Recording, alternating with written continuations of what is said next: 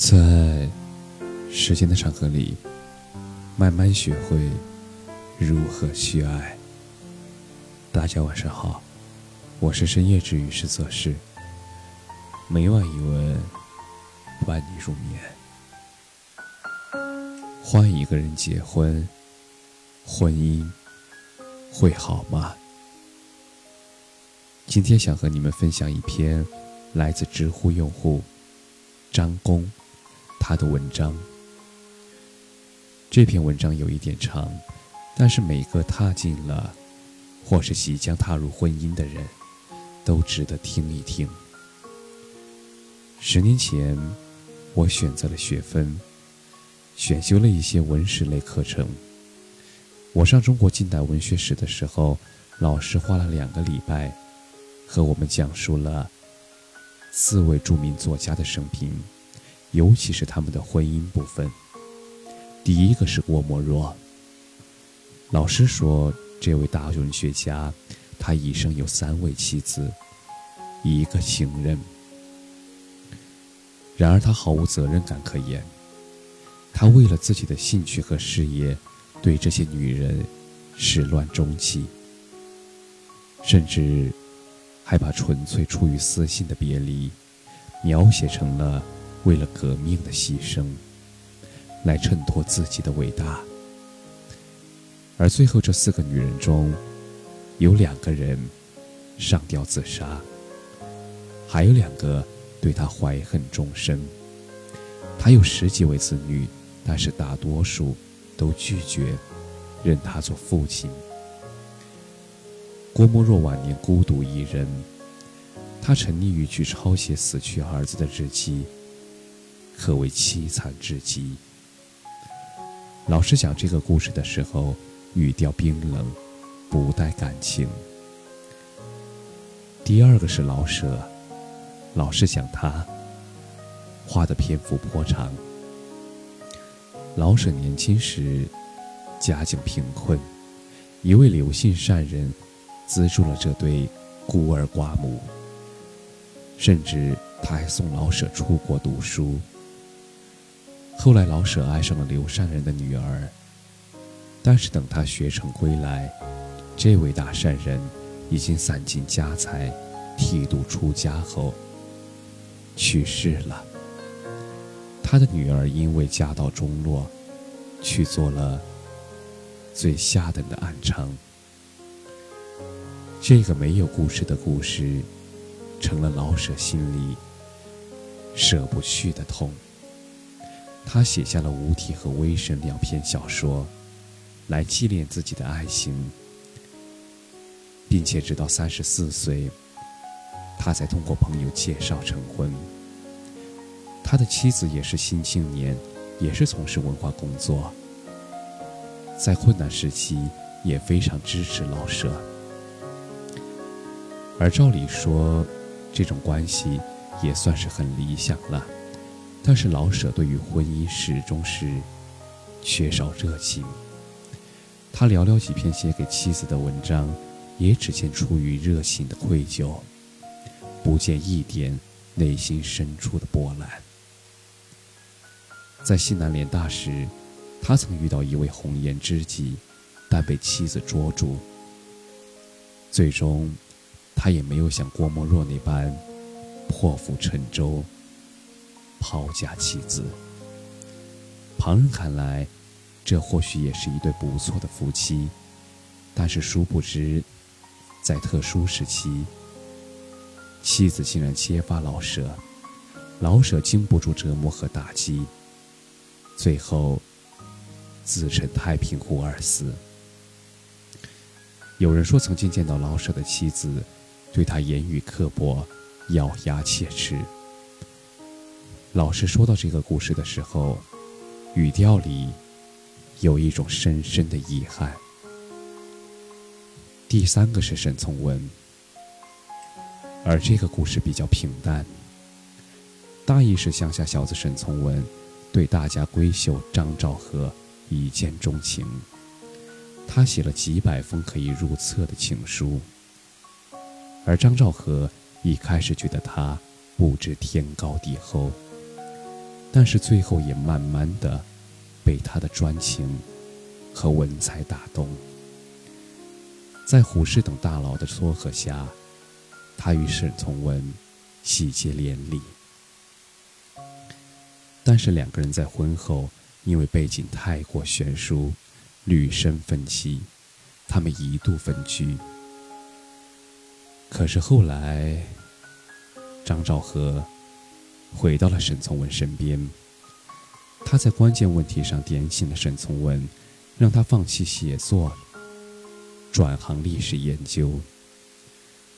张兆和对沈从文可谓尽职尽责，但是对他的不理解也一样持续到了人生的尽头。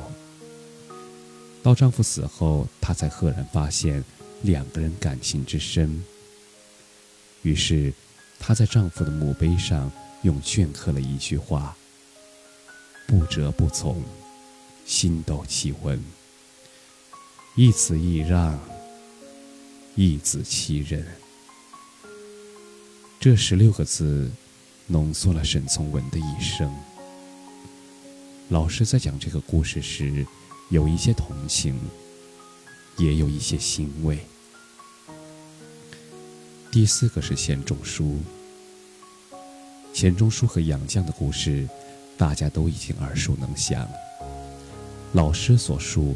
和现代大多数文章，并没有太大的区别，但是唯一让我记得的是，他在讲述两个人受教育时，依然把彼此保护得非常周全。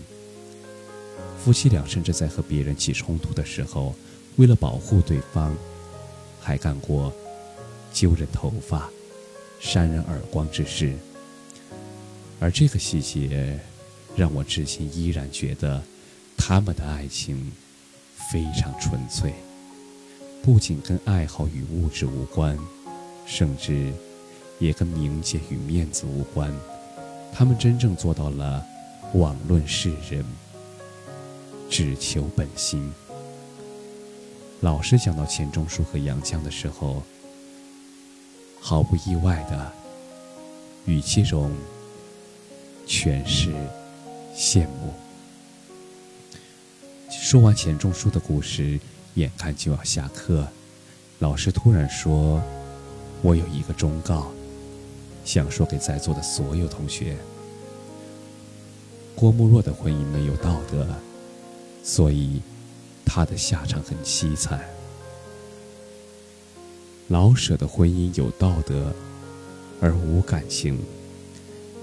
他在平日里也许还能支撑，但是一遇到重大的难关。”夫妻就很容易分手，甚至会互相损害，而寻求自保。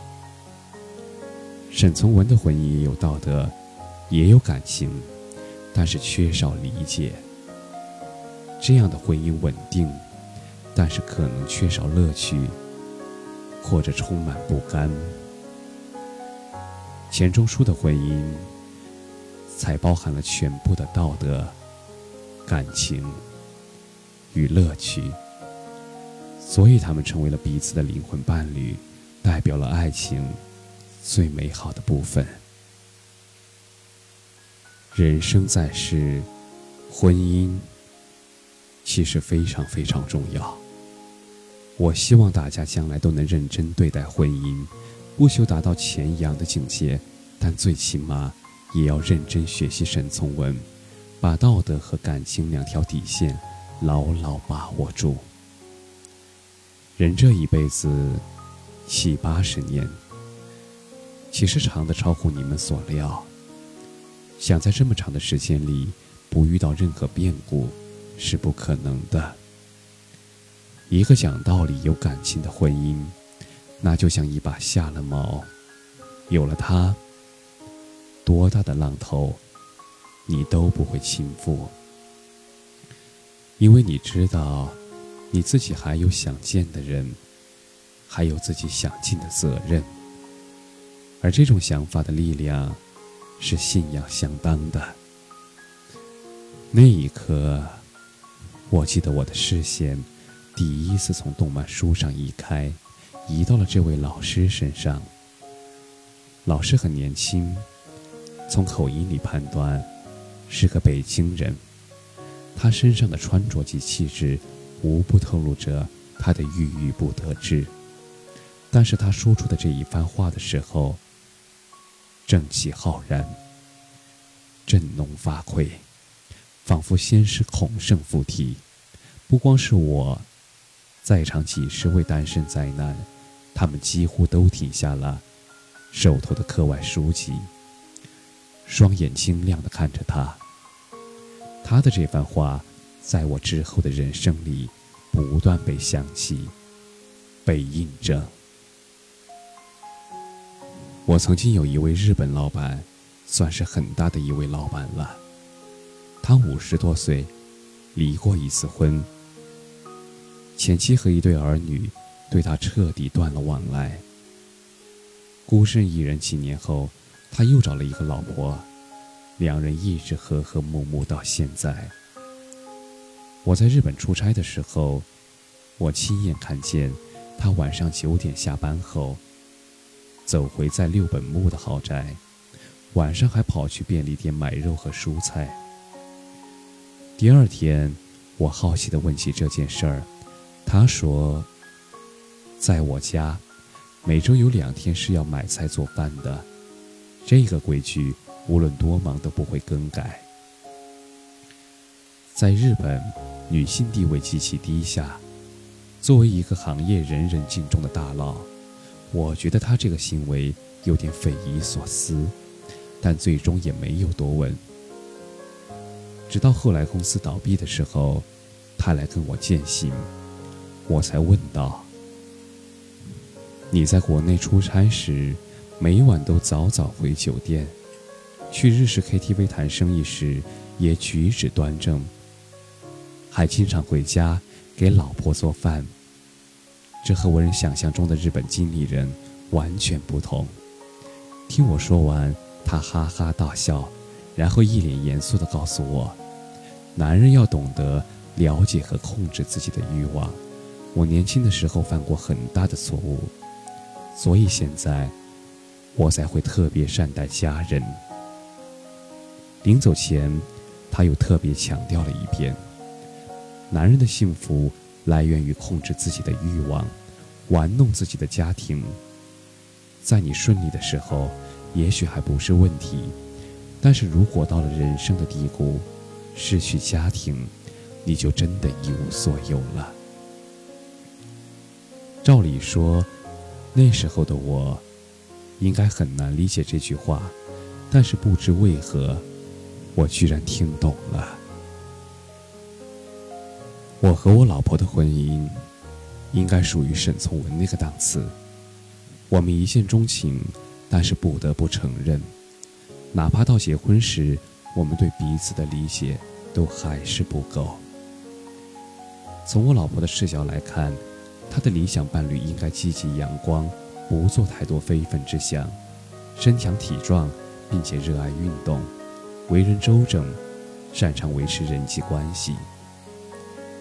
可我呢，恰恰相反，我不仅阴沉隐弱，喜欢胡思乱想，并且讨厌运动，还崇尚酸腐知识分子的风格。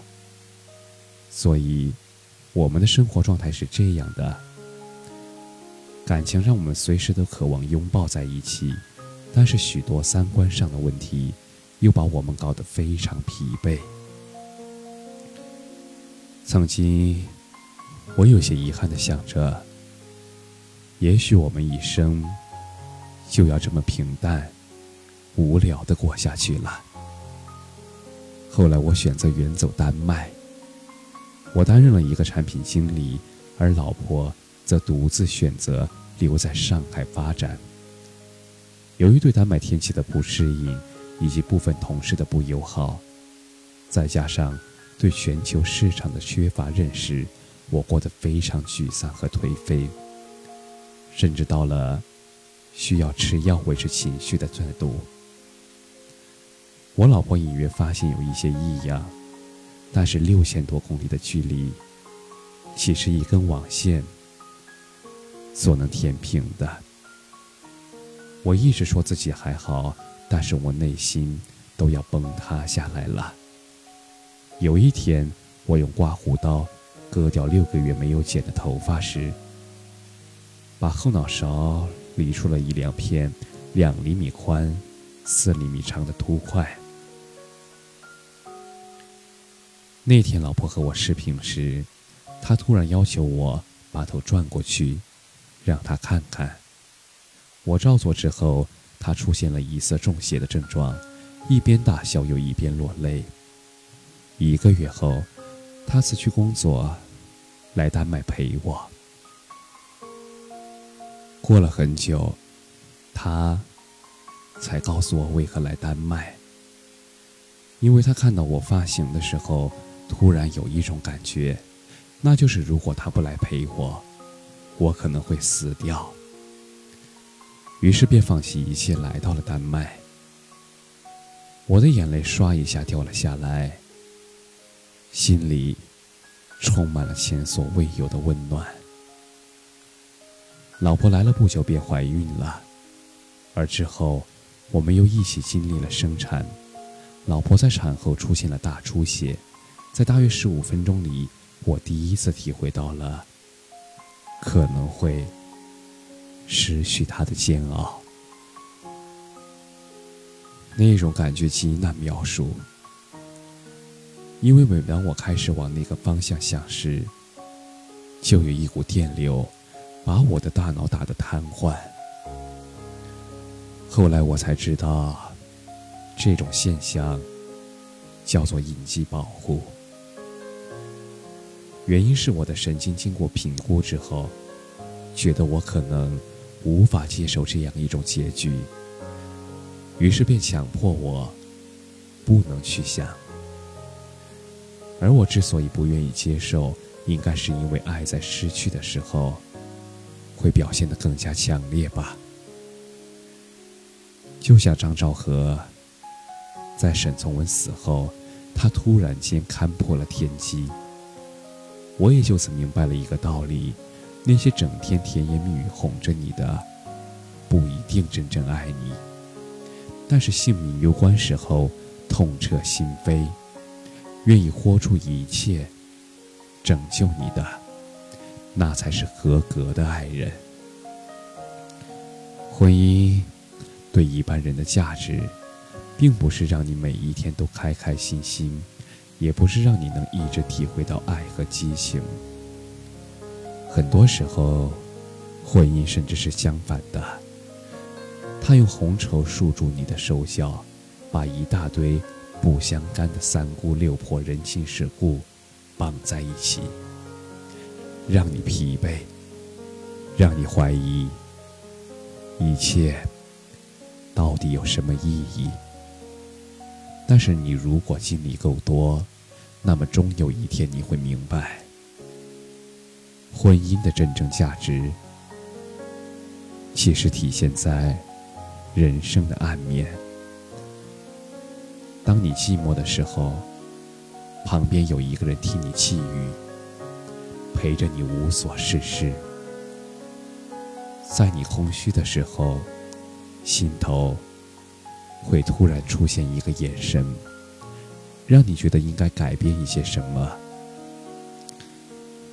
在你被打倒、被踩上一脚的时候，有一扇门依然为你开启，里面的人不仅不会苛责你，还会努力的抚平你的伤口，为你的悲哀而伤悲。记得在我结婚的婚宴上，我曾经那个日本老板，他竟然从遥远的东京送来了视频祝福。也许是以前没有这么做过，视频里的老头，他很不自然。他用僵硬的语调祝我新婚快乐，并让我以后带妻子去东京玩。也许是觉得那个视频太逊了，而之后。他又追加了一封邮件。他再次告诫我，凡事要以家庭为重。快六十岁的他，以前曾和比尔·盖茨在七十二小时拉力谈判中针锋相对，从孙正义手中拿到过天使投资，一度被某位中国首富视为救命稻草。然而，他觉得近六十年人生经验里，最值得传给我的，竟是两个字。家庭是什么维系着家庭和婚姻呢？我想起了以前老师的那句告诫：我希望大家将来认真对待婚姻，不求达到前阳的境界，但最起码也要学习沈从文，把道德和感情两条底线牢牢把握住。人这一辈子七八十年。其实长的超乎你们的预料。想在这么长的时间里不遇到任何变故是不可能的。一个讲道理、有感情的婚姻，就像一把下了的锚，有了它，多大的浪头来了，你都不会幸福。又是什么导致家庭和婚姻破裂呢？没有及时控制自己的欲望。又让我想起了日本老板的忠告：男人的幸福来自控制自己的欲望，玩弄自己的家庭。在你顺利的时候，也许还不是问题；但是如果人生到了低谷，失去家庭的时候，你就真的一无所有了。我觉得这句话不仅适用于男性，也适用于女性；不仅适用于婚前，也适用于婚后。愿你们都能有一段圆满的婚姻。感谢你的收听，晚安。